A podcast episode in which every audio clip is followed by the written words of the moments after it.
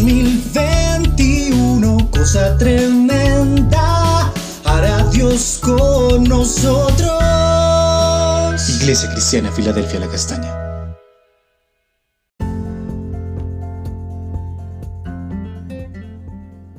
Amada Iglesia, Dios te bendiga. Continuamos con el altar familiar en Juan 5, 21 al 27 que dice así. Porque como el Padre levanta a los muertos y les da vida, así también el Hijo a los que quiere da vida. Porque el Padre a nadie juzga, sino que todo el juicio dio al Hijo, para que todos honren al Hijo como honran al Padre. El que no honra al Hijo, no honra al Padre que le envió. De cierto, de cierto os digo, el que oye mi palabra y cree al que me envió, tiene vida eterna y no vendrá a condenación, mas ha pasado de muerte a vida.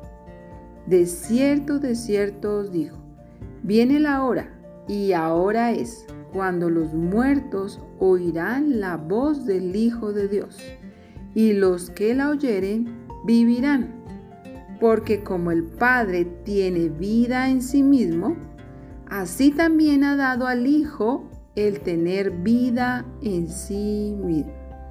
También le dio autoridad de hacer juicio por cuanto es el Hijo del Hombre.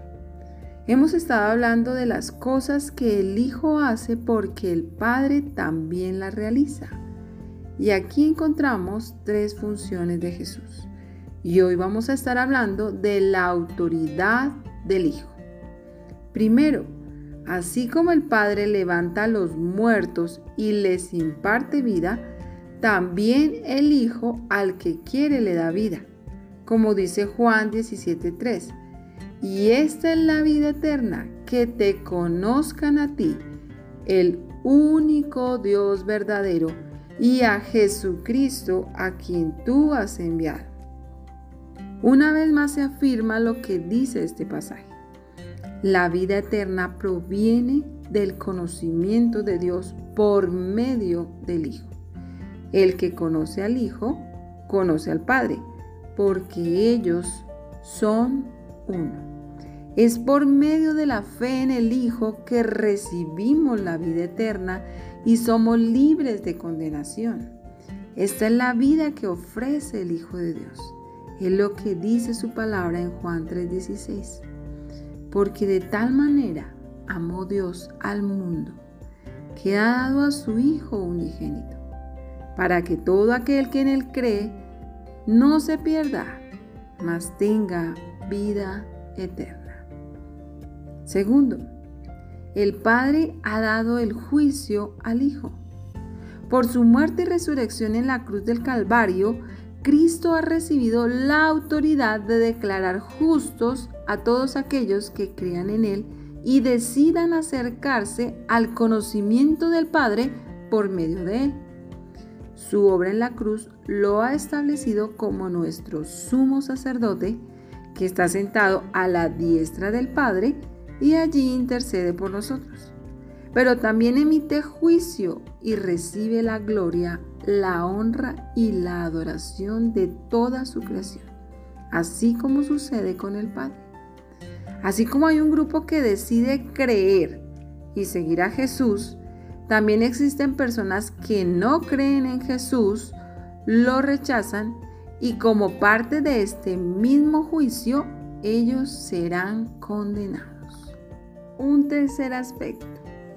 El Hijo recibe honra como dice la palabra en Apocalipsis, al que está sentado en el trono y al Cordero, sea la alabanza, la honra, la gloria y el poder por los siglos de los siglos, por la eternidad.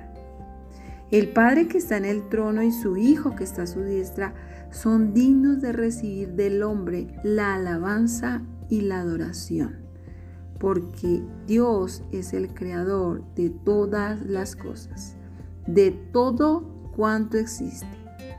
Estas son las funciones del Hijo por las cuales hoy podemos dar gracias al Padre, por amar a la humanidad y enviar a su precioso Hijo a morir por nosotros. Vamos a orar. Padre, te damos gracias en el nombre de Jesús. Señor, te bendecimos. Te damos a ti todo el honor, toda la gloria, toda la honra y también la adoración. Padre, gracias por enviar a tu precioso Hijo a morir en la cruz del Calvario por nosotros. Y gracias porque por medio de Él podemos recibir vida eterna. Porque Él es digno de toda nuestra honra y porque Él es digno de toda la alabanza y porque Él un día juzgará a toda la humanidad. Te damos gracias, Señor. Gracias, Padre, en el nombre de Jesús. Amén. Dios te bendiga.